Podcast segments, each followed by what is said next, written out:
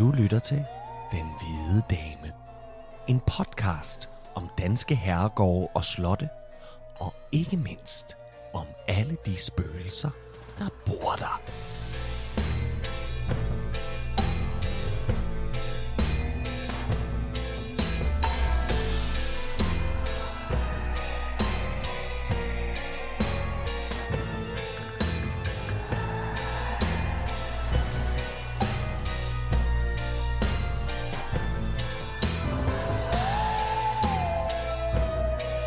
Velkommen til Den Hvide Dame, afsnit 20. Hvis du lige nu godt kunne bruge lidt Danmarks historie i smukke omgivelser, kun afbrudt af et par svævende spøgelser, så skal du bare blive hængende lige præcis, hvor du er.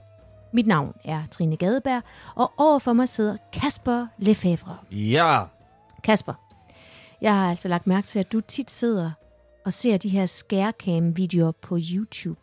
Altså de her videoer, hvor folk filmer, at de gør andre folk forskrækket. ja Og så det er griner det sjovest. Ja, men ja, det er det bedste, jeg ved. Det, Ja. det og så lige efter folk, der kommer til skade. Øh, Jeg kan slet ikke forstå det. Jeg synes, det Nej, men jeg ved, det er, jeg er mærkeligt skruet sammen åbenbart op i hovedet. Meget skadefro åbenbart her. sat sammen. Ja. Men altså, man skal altså passe på, når man forskrækker folk. Og den her historie, jeg lige skal nævne for dig her, mm. den, den er sket øh, på Egeskov Slot, som vi jo, som er dagens afsnit. Ja. Øh, under sådan et øh, gysunivers, de havde, der hed Lys og Gys. Og meningen er, at gæsterne skal, skal få jaget sådan en skræk i livet, men det blev lidt for meget for en af slottets gæster en lørdag aften, øh, fordi på vej, de var på vej rundt øh, på slottet i de her meget, meget skræmmende kulisser, ja. og pludselig så var der en af de her medarbejdere, der lige ville forskrække øh, Ja, ja, ja. Pludselig var der en af de her medarbejdere, der lige ville øh, forskrække en af gæsterne ekstra. Så hun dukker frem, øh, og gæsten bliver simpelthen så forskrækket og slår ud efter medarbejderne. Nå, og sådan rammer helt refleks, altså. Jamen fuldstændig en knytnæveslag lige ind i maven.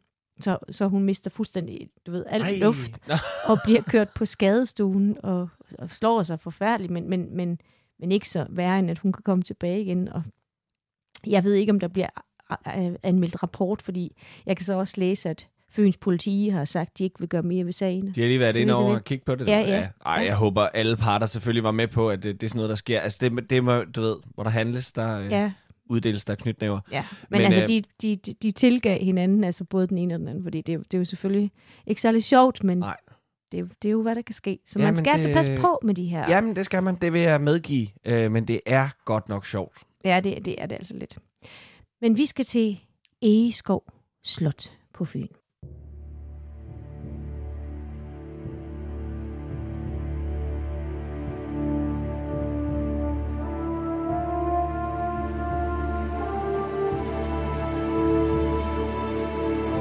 Egeskov Slot er et af Danmarks mest ikoniske slotte. Sammen med Rosenborg, Amalienborg og Christiansborg Slot, ja, så er det vel et af de slotte, som folk straks kan sætte navn på ved første øjekast. Det er et af Europas absolut bedst bevarede vandborge, og som det ligger der, gotisk og tungt ude i voldgraven, kan man nærmest fornemme gyset gå igennem kroppen ved tanken om, at man skulle forsøge at indtage den imponerende fæstning, og det med rette.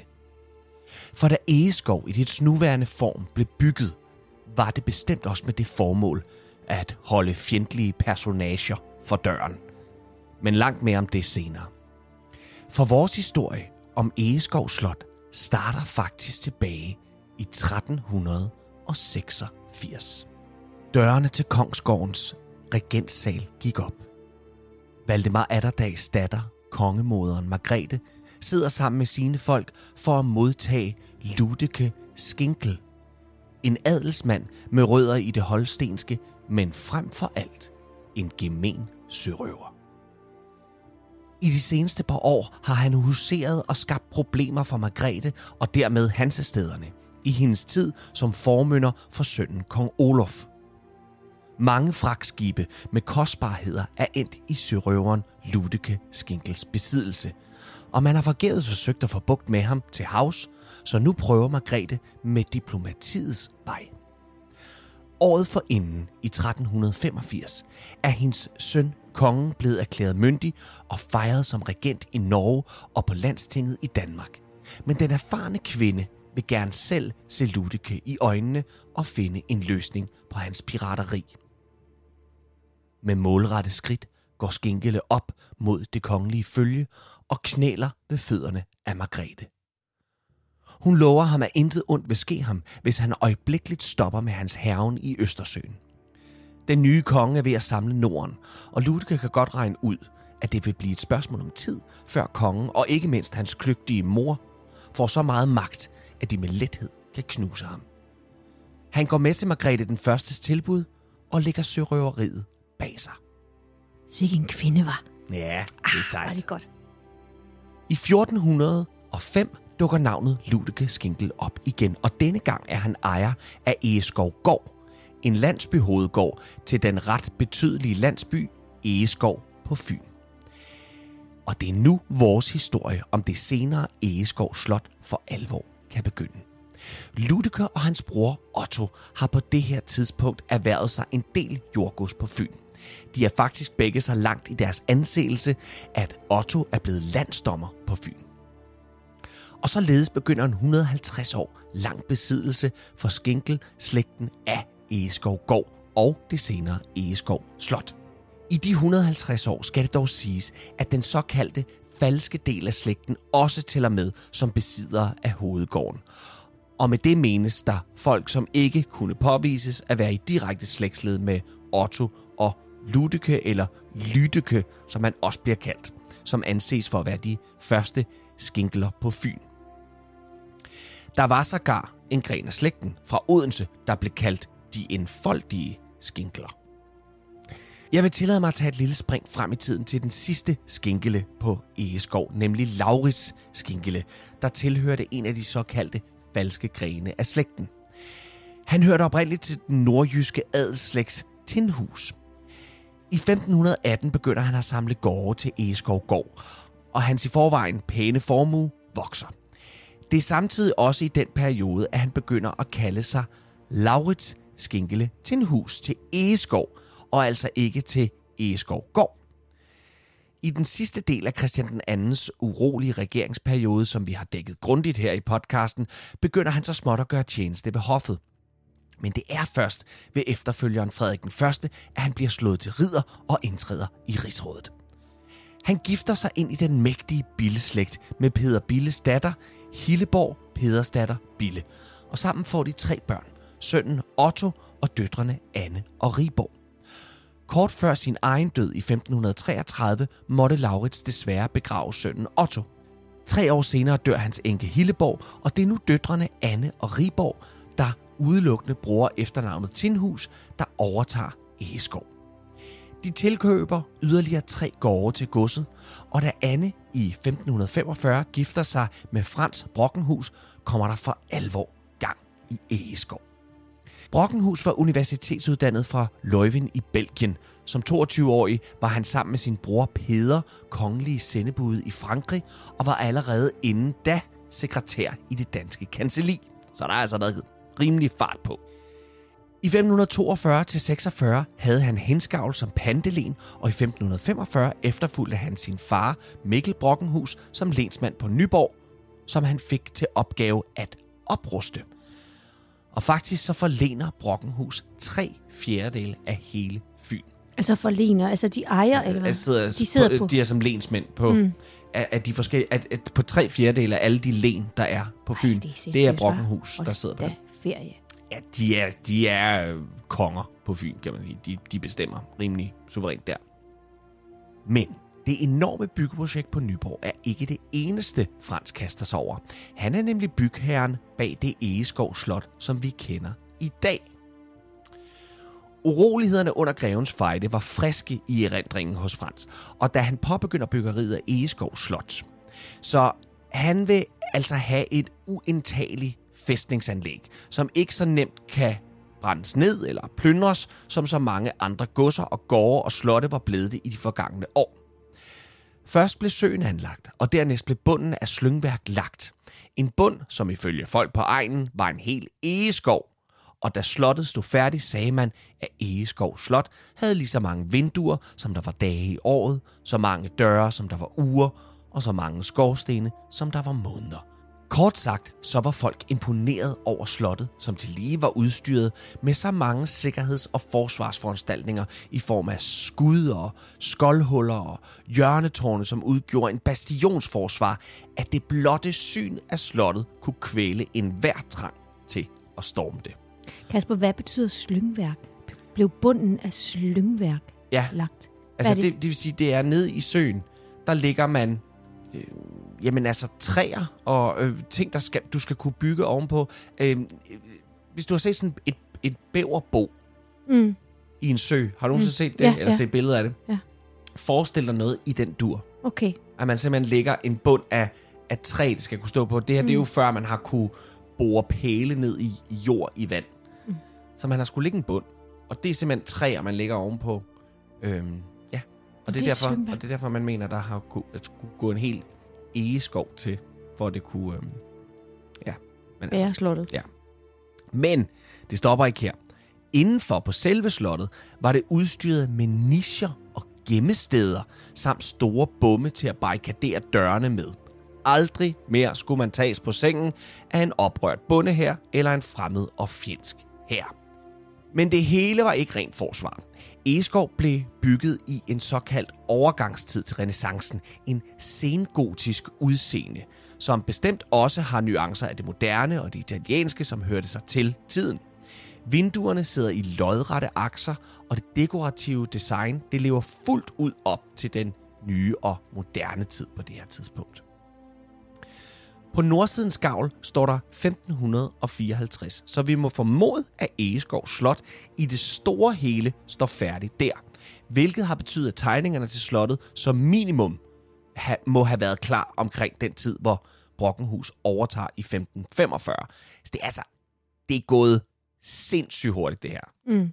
Det er helt vildt. Og hvis man kigger på lighederne imellem det forsvar, han bygger med på Nyborg Slot som lensmand, så kan man fristes til at også at tro, at det er kongelig by- bygmester Morten Bussert, som stod for Nyborg, som nok også har stået for størstedelen af Egeskov. Fordi de ligner hinanden. Ja. Som slotsherre og en ivrig kongetog tjener havde Frans et særligt godt forhold til kongen, som på det her tidspunkt er Christian den 3. Kongen holdt utrolig meget af Egeskov Slot og opholdt sig der flere måneder om året. Det gode og venskabelige forhold til kronen fortsatte ind i Frederik den andens regeringsperiode, hvor Frans gik ind i politik og blev en fremtrædende og ledende figur under kongen. Under syvårskrigen var han Daniel Ransaus næstkommanderende og fulgte ham ind i Sverige i vinteren 1567-68. Begge mænd var rutinerede og dygtige militærfolk, og deres togt op igennem Sverige var med stor succes. Men i 1569 skal Varberg Slot i Halland generobres til danske hænder. Både Ransau og Brockenhus kæmper side om side med deres mænd. Belejringen af Varberg går efter planen, men svenskerne giver ikke op så let. En eftermiddag går Daniel Ransau op på en klippe for at inspicere et batteri og dets beskydning af fjenden. Da selv samme fjende affyrer en kanonkugle, som rammer Daniel Ransau. En byge af blod, metal, kranie og hjernemasse bliver spredt ud over klippen, da kanonkuglen flår den øverste del af hovedet på Ransau, som selvfølgelig er dræbt på stedet. Uh, det er drabisk. Ja. Eller hvad? Drabisk. Drabisk. Hvad hedder det? er det? drabligt. Drabeligt det. Øh, klippen, hvorpå han dør, den får senere navnet Daniels Klippen. Mm. Og skulle efter sine stadig hedde det. Opkaldt efter ham. Tre dage senere er Frans Brockenhus nu som øverstbefalende for belejringen ude for at tilse sine folk og deres skyttegravsarbejde. På vej fra en grav til den næste lyder der et højt brag. Brockenhus mærker en skarp smerte og kaster sig ned til sin folk.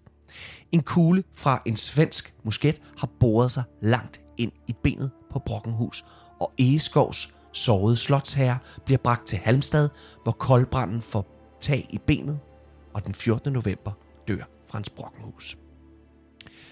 Både Ransau og Brockenhus bliver ført hjem til Danmark sammen fra Halmstad. Og så bliver de så skilt ad i København. Så det var meget fint. Hjemme på Egeskov overtager Frans eneste søn, Laurits Brockenhus nu. Der hviler et stort pres på sønnens skuldre efter bygherren, politikeren og krigshelten Frank Brockenhus død, og han fik da også svært ved, efter nutidens standarder, at leve op til forgængeren. Laurits var kendt som en brutal, voldsom og ubehersket herre. Men trods disse superlativer, så var han vældig ved hoffet, hvor han øh, tidligt havde en rolle som hofjunker, og han tjente også i kanseliet. I den sidste del af krigen, der deltog, der i den sidste del af krigen deltog han som befalingsmand over 12 ryttere, og da han satte sig på Egeskov og Bramstrup i 1569, som han arvede efter forældrenes tidlige død, hans mor var død allerede tilbage i 1541, så blev han også kendt som en mand, der var gavmild mod kirken og som hjalp mange unge mænd til uddannelse. I 1571 giftede han sig med den 8 år ældre Karen Skram, datter af flådeadmiralen og søhelten Peder Skram. Brylluppet blev holdt på Egeskov Slot, og som den adelige mand han var og god ven af kongen, så talte ingen til festen om den sag, der kort før brylluppet havde udspillet sig i København. En sag, som man blandt den almindelige borger talte en hel del om, men som man i de finere kredse helst ville tysse ned. Laurits havde nemlig dræbt en ung kvinde, om hvem vi ikke ved så meget. Vi ved ikke hvorfor og hvem hun var, men her er, hvad vi ved. Vi ved, at Laurits måtte betale en ret høj pengebøde, og det var det. Det var det. Det havde ingen indflydelse på hoffet, samarbejdspartner eller hans nye kone og hendes familie. Kort sagt, så virkede alle til at være mere eller mindre ligeglade. Nå. Det er ingen, altså, Så den Selv æren- kvinde, han havde beret, øh, dræbt, havde ikke haft nogen betydning i den tid, så. altså i vores tid, der er drab jo en uhyrlighed, uanset hvem der begår det, og nok vigtigst af alt, hvem der bliver dræbt. Kvinden har ganske enkelt været uden betydning for omverdenen. Om hun har været prostitueret, tigger eller anden form for en for datiden ligegyldig person, det ved vi simpelthen ikke. Men det er meget nærliggende at tro, at hun har tilhørt en eller anden del af den befolkningsgruppe. Mm.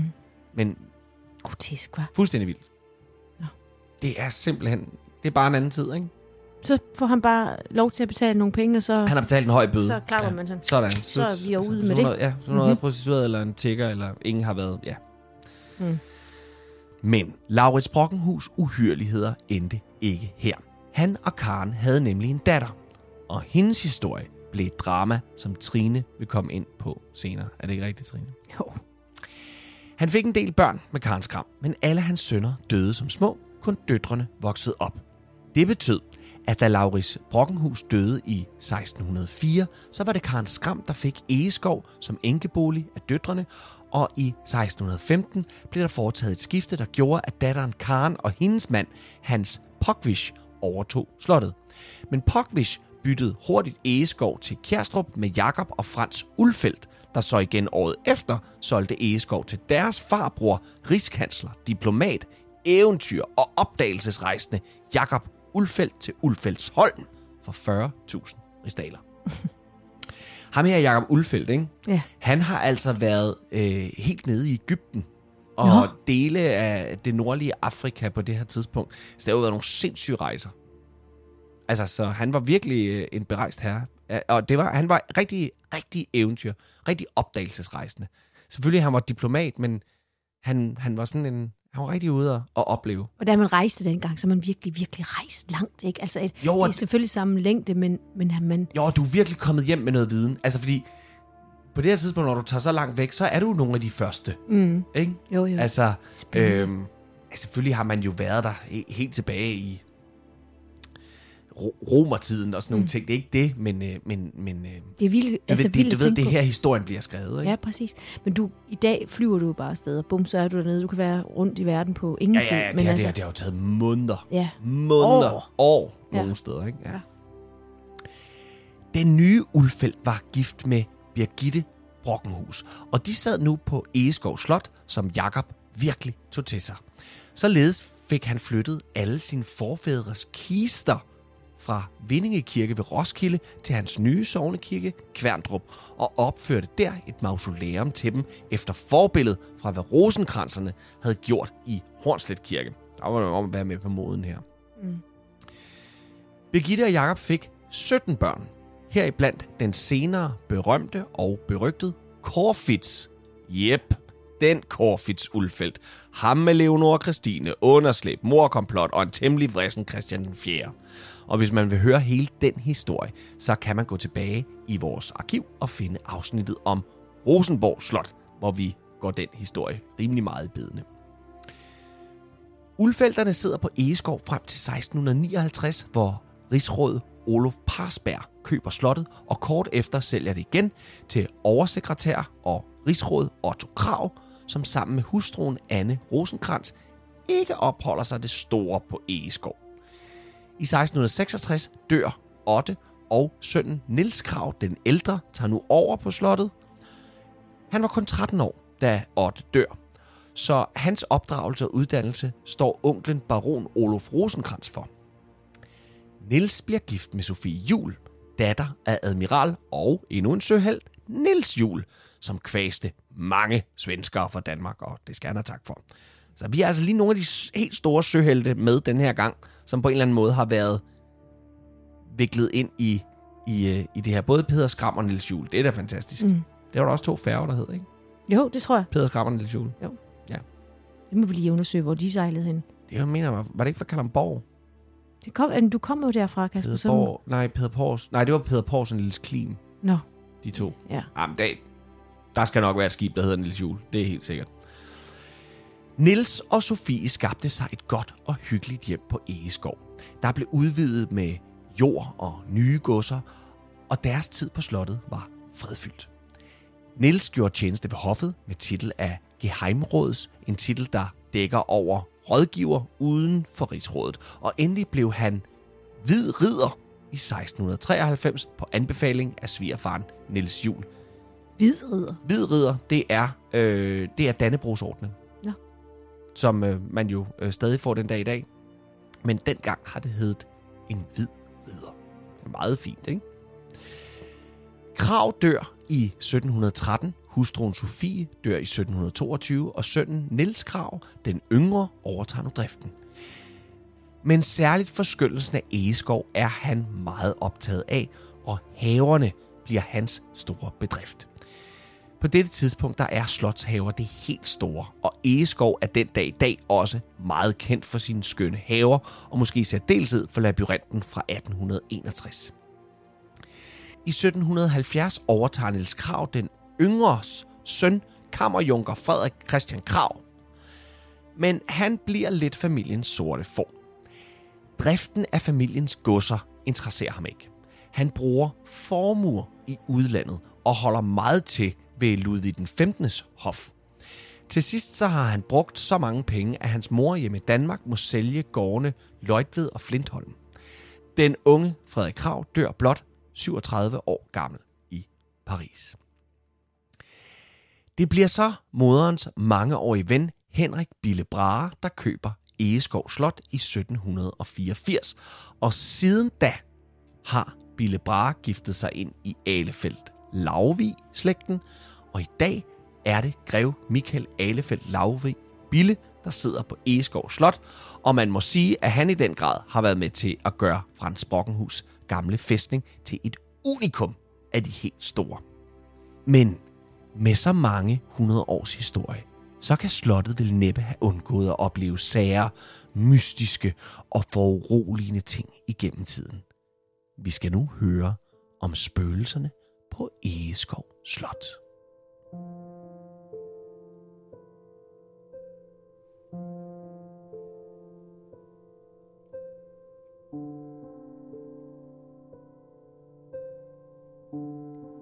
Vi starter med en rigtig, rigtig grum historie.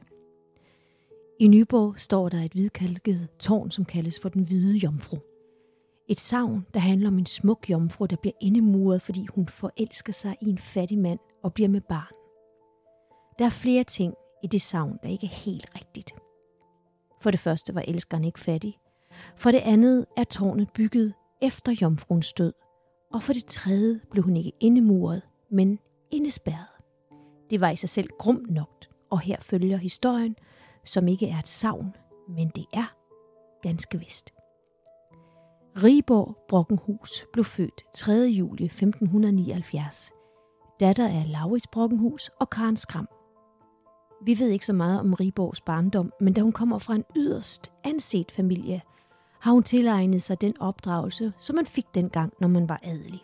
Plus Riborgs mor, Karen Skram, hun kom fra en lært familie, og dermed har Karen Skram også haft en stor interesse i, at hendes døtre lærte sig åndelige kundskaber samt fæderlands- og slægtshistorie, formentlig også tysk og fransk, og selvfølgelig også håndarbejde. Dans og musik var også en del af den adelige opdragelse. Og fordi Riborg har haft nogle rigtig gode personlige egenskaber, ja, udover at være ganske smuk og have et meget, meget tiltalende væsen, så sendte Christian den 4. bud efter hende til at gøre tjeneste i hans kommende dronnings jomfrukammer. Et jomfrukammer? Er det, er det, er det, er det som det lyder? Et værelse for Det en, er, en jomfru? altså, eller? ja, det stammer oprindeligt fra, fra Sverige, og det er tænkt som sådan et, et kammer, et, et værelse til unge piger og kvinder, der gør husligt arbejde Nå, okay, i hjemmet. Ja, ja okay. Altså det kunne være barnepige, husholderske, eller i det her tilfælde som opvartningsdame øh, for dronningen. Ah. Og så kunne de så sidde der og, og holde hof, eller hendes hofdamer kunne sidde og hygge sig og underholde øh, hinanden Okay, ja. og dronningen øh, i, i, i deres selskab. Ikke? Som en jomfru tænkes der ikke i, i hvad skal man sige, i, i, i aldrig, aldrig rørt af en mand jomfru, men en, en jomfru, en, en, en, en, En ung pige, en, en, en ung pige. Ja, ja. godt. Øhm, I det her tilfælde er det også en, bare en betegnelse for, at man er i dronningens hof. Altså når man er i hendes jomfrukammer, er man i dronningens hof. Rigeborg blev altså spurgt, øh, om hun ville være en del af den, øh, og det takkede familien selvfølgelig ja tak til. Når man på det tidspunkt blev optaget i jomfrukammeret, så ville der også helt automatisk blive arrangeret en rigtig, et rigtig godt giftermål til hofdamerne, når tid var. Og det ville man jo rigtig, rigtig gerne. Så Riber kom altså først i hoftjeneste på Nykøbing Slot hos enkedronning Sofie, og inden for et år i foråret 1598 fik hun så lov til at blive en del af Christian den 4. hustru, dronningerne Katrines jomfrukammer. Det må have været en sjov og skøn tid, for de var alle sammen meget unge. Christian den 4. var på det her tidspunkt kun 21 år gammel, og dronningen to år ældre, altså 23 år. Mm. Hoffet var også af den yngre generation. Vi kan jo prøve at regne os frem til, at Riborg må have været 19 år på det tidspunkt.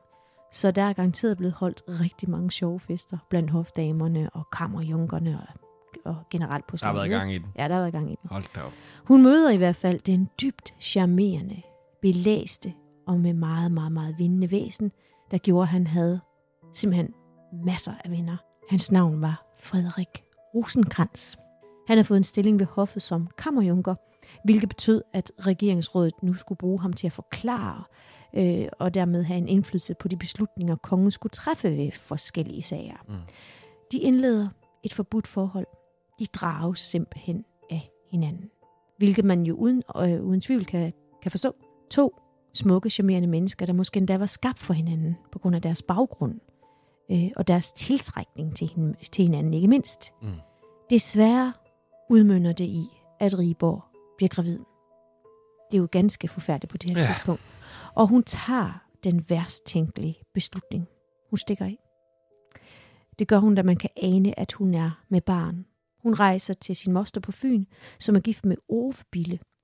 Og den 24. juli føder hun en lille dreng, som hun kalder for Holger Frederiksen. Og faren, han hed altså faktisk Frederik Holgersen Rosenkrantz. Ja. Christian 4. var bortrejst, da Riborg stak af til mosteren. Han kommer hjem og finder ud af, hvad der er sket. Han bliver aldeles rasende over, at det lige præcis er sket i hans hof. Det var en skandale. Men det var en noget større katastrofe for Riborgs far. Navnet Brockenhus var tilsvinet, og det var krænket. Frederik selv havde gemt sig i Hamburg, bliver hentet hjem nu. Han bliver stævnet, både af kongen, men også af Laurits. For selvom Frederik tilbyder ægteskab, så var det løb kørt for Laurits. Det var simpelthen ikke godt nok. Der skulle en ny genrejsning til slægtsnavnet. Frederik var faktisk en af kongens yndlingskammerjunker. Det er altså lidt sjovt med det der kammerjunker, ikke? Mhm. Et sjovt navn. Jeg forbinder det med koldskål. Ja. Men øh, det hed det altså. Han forsøger nu at lande en lidt mildere dom over for Frederik. Men Laurits, han er urokkelig og antyder over for kongen, at det måske er kongen selv, der er far til barnet. Det vil kongen simpelthen ikke have siddende på sig. Så dommen bliver, Frederik skal gøres æreløs, fordi han har krænket Riborg, og han skal til lige have to fingre kappet af. Og Riborg skal holdes i fængsel for evigt. Hold da op. Ja. Der er ikke sparet på noget der. Nej, nej. Altså, jeg vil lige sige, man kan vel godt fristes til at tro, at eller man kan vel godt følge Laurits i, at han siger, at det kunne vel også have været dig, Christian den 4. Altså når vi lige tænker på, at han måske er den konge, der har, haft flest børn ude for ægteskabet. Ja. Men øhm, Men de havde altså et godt øje til hinanden, så, så ja, ja, men det er jo ikke det. det, er Jeg ikke tror- det. det. Men det har nok bare allerede været offentligt kendt på det tidspunkt. ikke? sikkert ja. Ja. Frederik øh, fik den mulighed, at han kunne få hovedet skåret af. Det jo forfærdeligt, ikke? Vil du have hovedet skåret af? Eller vil, øh, altså frem for at blive æreløs. Og på på den måde, her- ja. Så han kan vælge en, en ærefuld død. Ja. Ja. Og det var jo forfærdeligt på det tidspunkt, altså at, at, at, at være æreløs. Og det siger han faktisk ja til, at han vil gerne have hovedkappet af. Mm. Men en ven får ham til at ombestemme sig. Det synes han godt nok ikke, han skulle. Og han slap faktisk for at miste fingrene mod, at han drog i krig mod tyrkerne. Mm. Her kæmpede han bragt med stor anerkendelse. Og selvom rigtig mange mennesker gik i forbøn for ham, lykkedes det ikke at overtale Christian den 4. til igen, at han måtte få sin ære tilbage. Han døde faktisk på en, på en lidt heroisk måde. Han forsøgte at lægge sig mellem sine to venner, der duellerede med svær. Øh, og det han forsøgte at stoppe dem, der får han selv en rift i håndledet. Øhm, og det får han så ikke rigtig renset ordentligt, og han får det heller ikke forbundet. Og så går der altså koldbrand i det, og han døde den 18. august 1602. Det er et stort kold, øh, koldbrandsafsnit, det her. Ja, det er det. Ja. øhm, han ligger faktisk i øh, Prag. Mm. Ja, hvis nogen skulle få lyst til at komme ned og se det. Riborg fik frataget sit barn, og så blev hun ført til et lille bitte kammer på Egeskov. Her blev hun låst inde sammen med en kammerpige. Og der var altså kun sådan en lille bitte, bitte lem, hvor hun fik sin mad leveret igennem. Hun fik ingen menneskelig kontakt, ikke nogen, altså. Intet. Øh, og kammerpigen, hun var med, fordi altså, Rigborg var jo adelig, så hun Ja. havde brug for en kammerpige. Og kammerpigen var med til at tømme natpotte og skifte tøj på hende. Prøv at tænke, Kasper. Mm. Hvilken skæbne, der hvilede der på, på kammerpigen, ikke? Jamen, det er jo vildt, ikke? Altså, ja. Det, er jo, det er jo barbarisk af helvede til i det hele taget at at låse folk ind, eller mure dem ind, eller hvad du nu gør. Ja. Og så en kammerpige, ikke? Men man gjorde det jo, altså, øh, som tjenestefolk, altså i... i øhm, altså, helt tilbage vores gamle vikinger. Altså, når en øh, høvding, øh, tralle, døde. Øh, slutter, når en høvding døde, så, Så lige så, så, så f- røg trallene jo med, så han havde tjenestefolk i, øh, i Valhalla. Så, så, så, så, så henrettede man sådan en hel, øh, Mm. sådan en hel øh, husstand af, af tjener og tralle. Ja, de røg med ned. Men det gjorde kamp. Nu ved jeg faktisk ikke, om kammerpigen fik lov til at komme ind og ud, men altså, altså jeg tror det ikke. Nej, det har hun da ikke gjort. Hun har fået lov til at blive derinde. Nå. Straffen til Riborg var meget hård. Prøv at tænk at være indemuret eller indespærret for evigt på grund af den forseelse. Noget, som man stille og roligt bare kunne have fikset med et indgået ægteskab mellem de her to. Men man kunne ikke true med bål og brand over for den almindelige folkestand, når uægte børn kom til verden. Så adelen måtte simpelthen statuere et eksempel til skræk og advarsel. Altså, du Mm. ved, man kunne ikke bare sige til hele Danmarks befolkning, I må, I må ikke uh, få Nej, nej, det de- børn de og så skal- selv ja. gøre det. Så de var nødt til at statuere et eksempel. Øhm, jeg har faktisk læst et andet sted, at Rigborg, hun får agor, agorafobi, tror jeg nok, jeg udtaler rigtigt. Mm. Altså senere hen i livet, altså skræk for åbne pladser. Det giver meget god mening. Da Laurits dør i 1604, gør Karen Skram flere forsøg på at få hendes datters straf lempet. Altså at hun for eksempel kan få lov til at gå i kirke. Men ud fra et kongebrev, dateret tilbage til juni 1608, får Riborg stadigvæk ikke lov til at få mere frihed. Men så sker der noget. I 1615 skulle Karen Skram fordele bod til sine børn, og skrev derfor til kongen, hvad der skulle ske øh, med Riborg øh, ved morens død, altså ved hendes egen død. Ikke? Mm. Hun foreslog derfor selv kongen, at øh, Rigborg kunne bo på Nybøllegård og have et sted ind i Odense også. Øh, kongen svarede, at, at det kunne godt lade sig gøre, men hun, må, men hun måtte ikke gå længere end sin sovnekirke. Det betød nu, at Riborg var mere fri end alle de år, hvor hun var indespærret. Hvorvidt Riborg havde kontakt til sin søn, det ved jeg faktisk ikke, og jeg har heller ikke stødt på, øh, på det nogen steder. Men hun er vidne til, at kongen giver Holger Frederiksen, altså sønnen, lov til at bruge sit slægts efternavn, nemlig Rosenkrantz. Fordi han bliver en meget, meget respekteret oberst, men dør i krigen i Holland i 1634. Han fik af kongen opkaldt et regiment, Rosenkrantz-regimentet. Åh, det er flot. På et tidspunkt bliver Holger holdt som fange, og Riborg betaler den løsør, der skal til for at få ham løsladt. Hun solgte altså ud af sin egen dele fra Nybøllegård, og det vidner faktisk også om, at hun har haft en dyb kærlighed til, til sin søn. Ikke? Mm. Hun bliver knust ved hans død, hvilket fremgår af biskop Hans Mikkelsens dagbog. De bliver nemlig rigtig, rigtig gode venner. Han skrev, Jeg så ind til fru Riborg Brockenhus, der længe har været dybt nedtrykt over sin afdøde søn Holger Rosenkrantz. Altså på den her tur er Hans Mikkelsen taget ned til Nybøllegård for at besøge hende og trøste hende i hendes store sorg. Om det her venskab kan vi også læse om i en dagbogsoptegnelse dagen efter Riborgs død i 1641.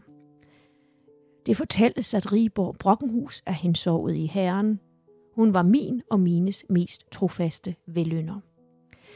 Riborg bevarede sin kærlighed til Frederik, og et digt fra 1630 med monogrammet FR har hun beskrevet og åbnet lidt op for savnet over ungdomskæresten.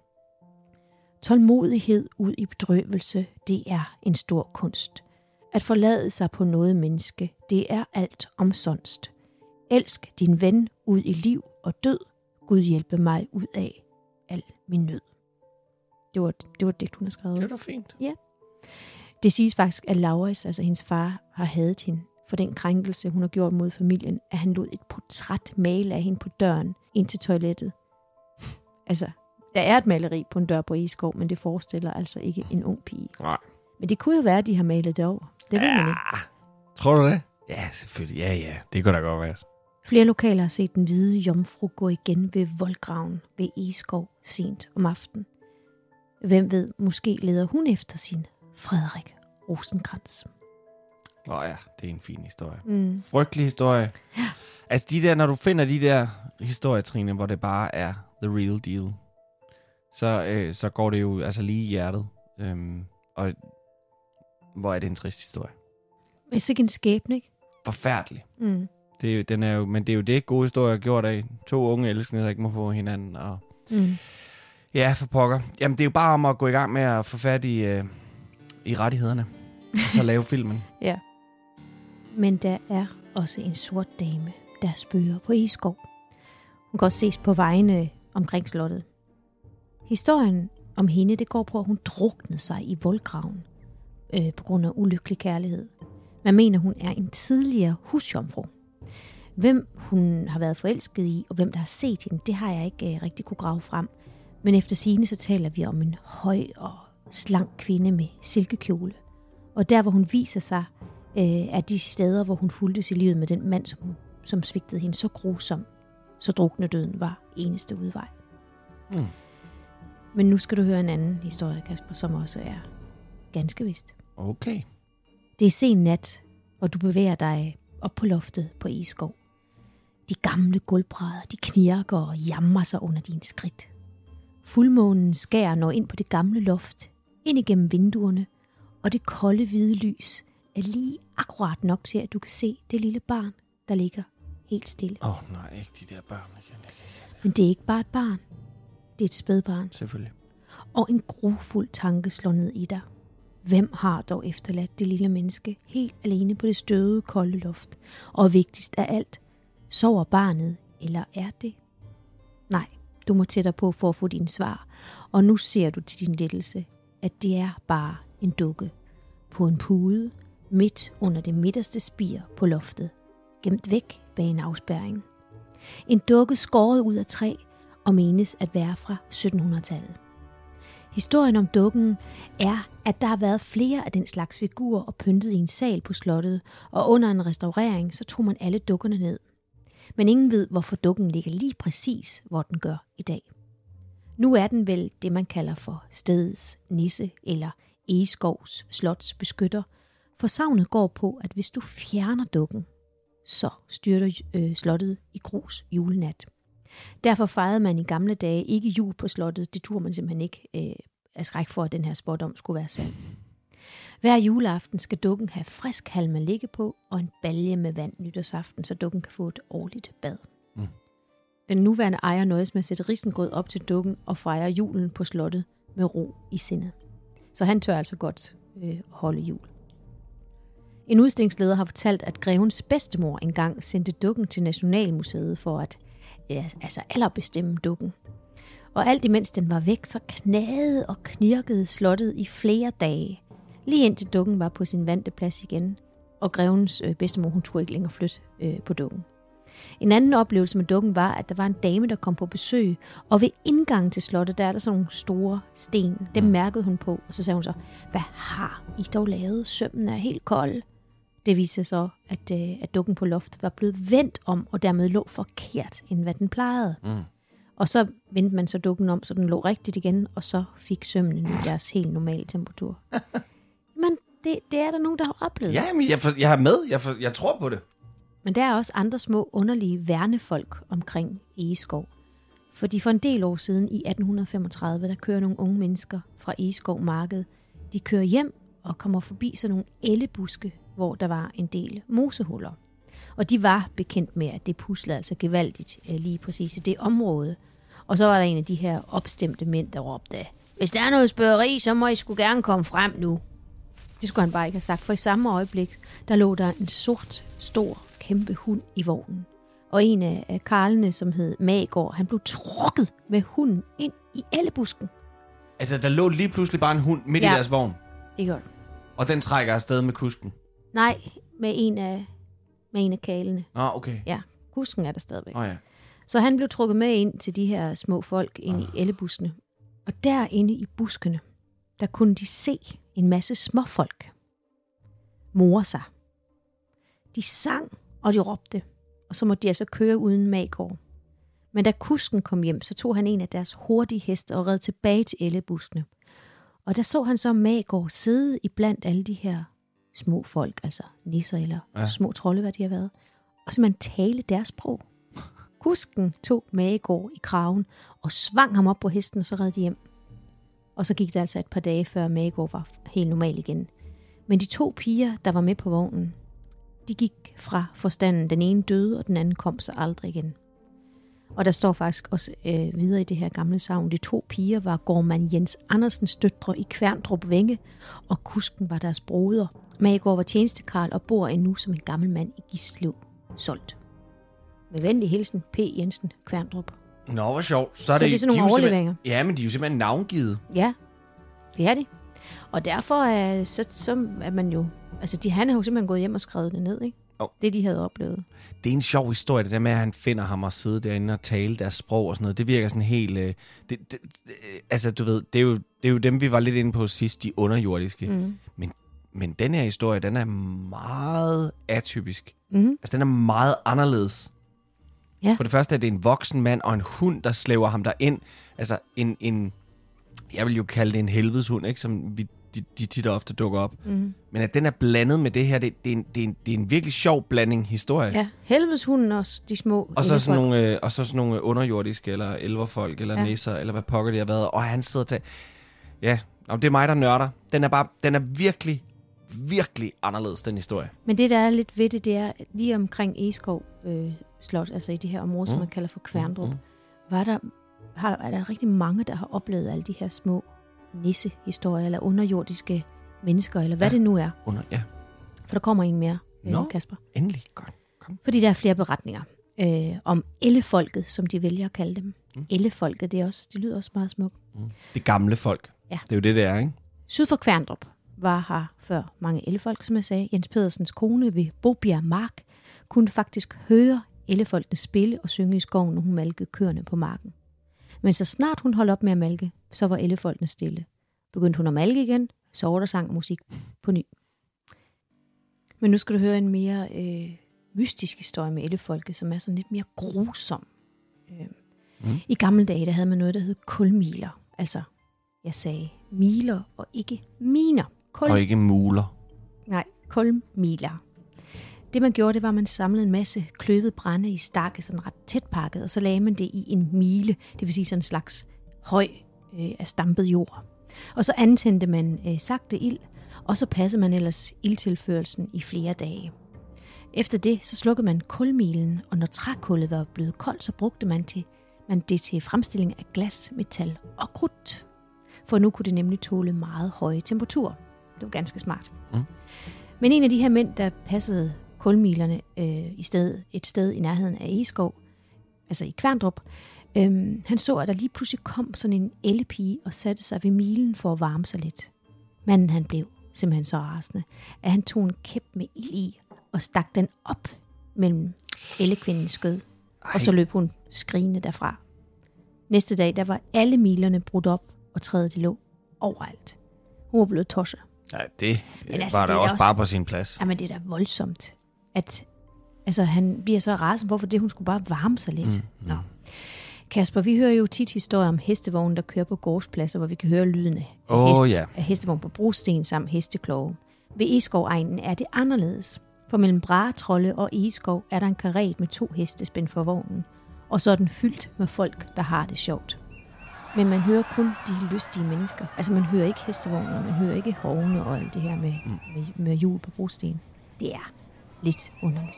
Ja, den er da igen lidt anderledes. Ja, den er anderledes, ja. De er på vej til fest. Ja. Man har også mødt en arbejdsvogn mellem Kværndrup og Egeskov. Øh, en mand mødte en septemberdag en arbejdsvogn, der kørte i retning af slottet. Han har aldrig set noget lignende før, fordi hestene, som var foran vognen, de forekom ham kæmpe store. Øh, manden selv sad i, i sin egen hestevogn sammen med, med en pige, altså måske hans kone. Mm. Og så satte han farten op, så han kunne komme op på, på siden af den mærkelige arbejdsvogn, fordi han var jo blevet nysgerrig, hvad i verden det var for en, en vogn. Men uanset hvor stærkt hans egne heste rendte, så lykkedes det ham ikke at komme op til den anden vogn. Også selvom det så ud, som om hestene fra den anden vogn kun lundede. Så altså...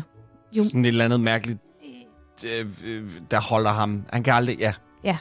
Et felt, et art magnetfelt, der holder ham... Holder ham tilbage. Ja. ja. Mm.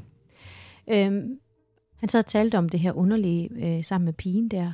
Øh, og som de sidder og taler, så lige pludselig så var arbejdsvognen væk. Visket ud fra næsen af dem. Mm. Lidt ligesom det der, når vi tit hører det der med, at noget bliver bare visket ud. Fjernet, bum, ja, væk ja, er det. Mm-hmm. Ja. Det, var, det var den, vi hørte med... Det var den med katten, katten på, øh, Rosenborg, på Rosenborg. Der mm. også sådan, som bliver den visket ud i luften. Ikke? Ja. Det er en sjov... Øh, sjov øh... Men jeg stod på det øh, mange ja, steder. Ja. Nå, på selve slottet har man et rum, der engang i fordomstid fungerede som en spændestue. Og der har man altså ofte hørt rocken arbejde ved nattetid, selvom det ikke længere er en spændestue. Man har også hørt en klokke med en smuk, sprød tone. Men intet sted på slottet findes sådan en klokke. Og i et af pigeværelserne er det også sket tit, at noget stryger dem blidt hen over kinden om natten. Altså vækker dem. Mm. Men der er ikke nogen. Det, det, det vil jeg synes var frygteligt. Ja, der vil jeg også Uhyggeligt, ikke? Der vil du op være. Der skal jeg hjem. Ja, så skal jeg hjem. Mm. Kværndrup Kirke, som er den kirke, Eskov Slot er knyttet til, ligger på en bakketop af en helt særlig grund ifølge savnet. I middelalderen, da den skulle opføres, der skændtes man om, hvor kirken skulle ligge. De kunne simpelthen ikke blive enige. Men så fik greven et syn om natten, at Gud ville sende en hvid due, og der hvor duen ville vise sig, der skulle kirken bygges. Næste dag sad der en hvid due allerøverst oppe på bakketoppen, og der kom kirken til at ligge, og der ligger den også i dag. Den ligger der sammen med Riborg Brokkenhus og en masse af hendes slægtning før og efter hende. Det var simpelthen spøgelseshistorierne på Eskov, eller savnhistorierne også med. Fantastisk. Ja. Dejlige historier. Jeg skal lige spørge, fordi det fik jeg faktisk ikke fat i, det kan godt være, jeg ikke lige... Men, men hvor længe, hvor længe sad hun egentlig indespærret, øh, Riborg? Riborg? Ja. Øh, altså minimum fem år. Men, ja, men sådan, sådan som jeg ligesom har læst mig til, så, så sad hun faktisk længere, sådan som jeg har forstået det. Nå, okay. Ja. Øhm, ja, det var forfærdeligt, ikke? Jamen, det er en frygtelig historie. Ja. Det er simpelthen øh, forfærdeligt. Det var, hvad vi havde valgt at bringe denne gang. Husk, at Egeskov Slot er åben for offentligheden, og der er et hav af aktiviteter på det gamle slot i form af udstillinger, rundvisninger og diverse markeder. Og ikke mindst deres helt vidunderlige have. Ja, haveanlæg, det er så vildt? Næste gang skal vi besøge det idylliske og meget, meget smukke Liselund Slot på Møn. Men på adelsfamilien de la Calmettes lyststed og refugium, der fik baron Palle Rosenkrantz i 1941 en nat, han aldrig vil glemme. Først blev han vækket af et underligt lys, og dernæst der stod deforme skikkelser og helvedes hunde i kø for at gøre hans nat traumatiserende. Men det er altså alt sammen næste gang. Indtil da, så skal jeg sige tak til dig, Trine. Tak til dig, Kasper. Og til vi lyttes ved igen, så må I have det uhyggeligt godt.